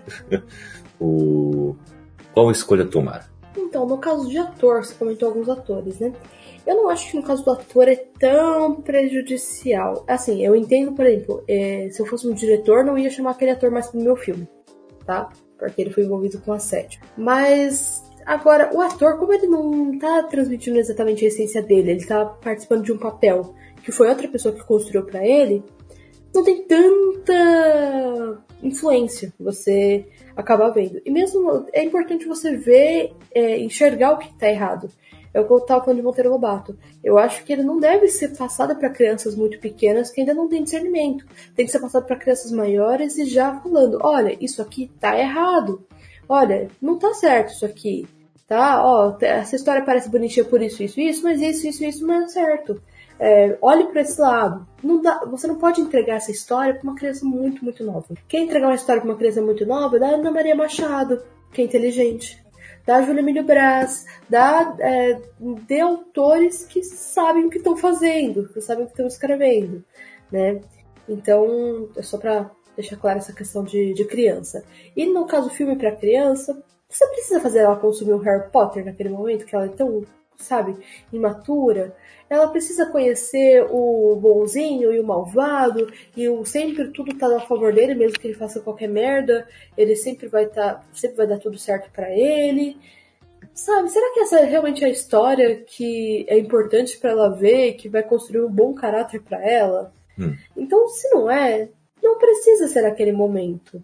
Eu acho que a gente tem que conhecer para saber os erros, sim, mas também não precisa ficar naquele desespero, né? Ah, não, tô conhecendo só para saber o errado. Ah, né, ah, eu vou ver essa pornografia aqui só pra ver que é errado, sabe? Tipo, não, não, não, não necessariamente. Você não, priorize isso, é, isso. Você comentou no, aí nessa nota de rodapé do Dark Side, né? Um comentário do China Mieville. O China Mieville é um cara sensacional. Com livros sensacionais, com pontos de vista sensacionais, com personagens sensacionais. Esse cara é um cara que você devia estar tá dando ibope sabe? Então, assim, ah, você sabe a polêmica, não precisa se posicionar com tudo, não, tá? Minha opinião, tá? Não precisa ficar se posicionando por, por tudo. Mas eu acho, é, se for para ajudar, se a pessoa achar que o posicionamento dela é favorável, ou que isso ajuda, ou mostrar alguma coisa disso que tá na obra dela, eu acho interessante. Mas não acho que ninguém é obrigado a ficar se posicionando por, por nada, não. Uhum. Interessante. E você, Wellington, o que você acha? Eu acho que é o, o, todo do que a Kel falou. Eu concordo muito com ela. É, na questão de você consumir é aquilo que eu, que eu mencionei. Eu acho que é bom você estudar é, sobre quem tá ali, quem você quer apoiar como criador de conteúdo. Isso para qualquer mídia. É, agora, sobre o posicionamento, eu acho que é obrigado a se posicionar tem que fazer o. Você tem que se posicionar naquilo que você acredita. Tipo, vai das pessoas te seguirem você ser quem você é. Tipo, mas é aquela questão, tipo, você vai continuar dando ibope para alguém. Quando se posiciona, se posiciona de tal maneira? Tudo é. Acho que você só apoia pessoas que são parecidas com você. E é isso, tipo, não tem muito. Não tem pra onde ir. Uhum. É, é importante. E principalmente, é importante a gente começar a pensar nisso. Porque tem muita gente que não pensa nisso. Deixa pra lá. Tá nem aí, entendeu? Mas eu acho que são coisas importantes sim a se pensar e começar a construir uma opinião sobre isso. Né? Ver se até onde vale a pena tomar essa ação e se é para também uh, usando a linguagem da moda, cancelar qualquer pessoa, né? Tem, vamos ser mais sábios do que essas pessoas que cometem é, equívocos e até outras ou, ou beirando lá um crime uh, estão cometendo. Vamos então, tentar ser mais inteligentes. Não sei, eu acho que ainda a galera que tá falando de cancelar, eu acho que ainda é melhor a pessoa que tá cancelando do que a pessoa que tá passando pano. Ah, sim. Né? Porque tem muita gente passando pano pra isso, sabe? Ai, gente, você tem que ver a época de Lovecraft, é normal. Tá, mas agora, por exemplo, imagina, ele foi casado com uma mulher que tinha descendência judia. Imagina o que essa mulher sofreu no mundo desse homem. sabe? Tipo, primeiro, ele era racista, com certeza ele era machista, sabe? Tipo, isso era só tipo, mais um. Sim, essa questão da, das republicações mesmo, né? Tipo, você republicar o material que foi construído, foi produzido nesses períodos, em que é claro ali o preconceito é. da pessoa, e você não deixar isso avisado, é. a republicação agora é de 2020. Tem muita gente fazendo Não justifica. É, então, eu, eu, eu, às vezes, eu acho triste que você tenha que ter essa nota de rodapé. Uhum. Porque isso devia ser óbvio para qualquer pessoa, isso devia ser, tipo, extremamente claro, né? Então, uh, tem certos momentos que as pessoas não veem racismo, não veem homofobia em algumas obras, e eu fico, gente, mas como? não tem machismo. E é, eu fico, agora eu tô muito triste com esse negócio do Cisne Michel, a galera falando que ele sabia trabalhar mulheres, gente. Ah, meu Deus! Era uma mulher que escreveu um texto, uma mulher que escreveu um texto falando que ele sabia trabalhar mulheres. Não, ele não sabe trabalhar mulheres. Ele é péssimo nisso. E, assim, é, falando de gay, ele coloca um gay totalmente estereotipado, cheio de defeitos, e tipo meio que estúpido por ser gay, sabe? A estupidez dele é ser gay. É, é movida a isso, sabe? Ah, porque ele é gay, ele não pode ser inteligente. Uhum. Olha, é ridículo isso, é ridículo. É, um personagem gay pode ser qualquer pessoa. Qualquer pessoa pode ser gay e ela não precisa ter uma influência. Isso nem necessariamente tem que ter uma influência na obra. Assim como ele ser homem ou mulher uma mulher pode fazer um papel qualquer. Ela pode ter um papel normal.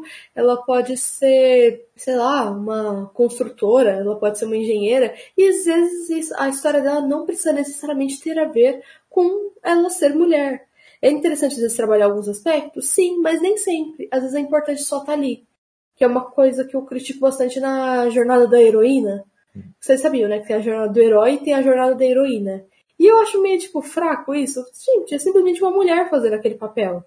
Aí coloca, não, ela tem que lutar contra o feminino dela. Ué, você tem que lutar contra o seu feminino para fazer uma coisa heróica? Como assim? O feminino não aceita? Se o lado feminino não aceita ser heróico? Ah. ah. Quem sabe um dia a gente faça um programa só sobre isso aí. Hum, isso aí é... abre debates. é interessante. Mas bom, gente, é... eu acho que uh, conseguimos abranger tudo o que queríamos falar. Se vocês tiverem alguma consideração final, também podem, podem fazer, vocês estão livres para isso. Mas eu já chamo aqui uh, para vocês falarem onde vocês estão nas redes sociais, onde os ouvintes podem te achar aí, bater um papo bem bacana. Começando contigo, Wellington, onde a galera pode te achar? Vamos lá, ó. Sempre eu só falo do Instagram. Agora virei um Twitter inteiro Olha Sei aí. como fala. Twitter. Estou lá. Foi assim que descobri todas essas cagadas de JK. Que ó, 24 horas de olho nessa mulher. Mas então, galera, é, no Instagram vocês podem me seguir pelo arroba Wellington Torres 18, junto. E pelo, pelo Twitter é o El, um L só, underline Torres. Olha aí. Well Torres no Twitter. E Raquel, onde a galera pode te achar nas redes sociais esbravejando com pessoas escrutas? Ai, até que não esbravejo tanto, porque às vezes eu esqueço, né? Eu esbravejo só em casa mesmo, né? E no WhatsApp bastante. é, eu tô no Instagram, eu sou arroba Machado com zero no final, ao invés do O. Eu estou no Scooby no Goodreads. Tem aí nossas obras, nossos livros, até agora escritos em conjunto com o Kaique, também nossos novos projetos vão estar todos por aí. E onde mais eu tô? Mais em algum lugar. No Twitter. É, não, não adianta nada. Não, nem, não entro no Twitter faz mais de um ano. Então, é, tá. Então, acho então é isso. É, é isso. Bom, eu estou aí no Twitter e no Instagram, arroba CKZKaique. Estou no Scooby no Goodreads para trocar uma ideia sobre nossas leituras. É, como a Raquel disse, os nossos livros estão aí disponíveis para vocês, link na descrição. Além disso, também estamos aí apoiando o movimento Wakanda Streamers. Wakanda Streamers é, um, é uma iniciativa, é uma organização uh, para incentivar criadores de conteúdo negros e negras. Uh, então você vai ter desde quem streama uh, jogos na Twitch até quem é ator, até uh, cantores e cantoras. Você vai ver podcasters, youtubers, organizadores, ativistas sociais, de tudo estão lá criando conteúdo, trazendo um pouco mais para você. siga aí, veja mais, conheça mais, porque tem muitos projetos muito bons chegando por aí. Galera, ficamos então por aqui. Fique com Deus e cuidado com quem você lê.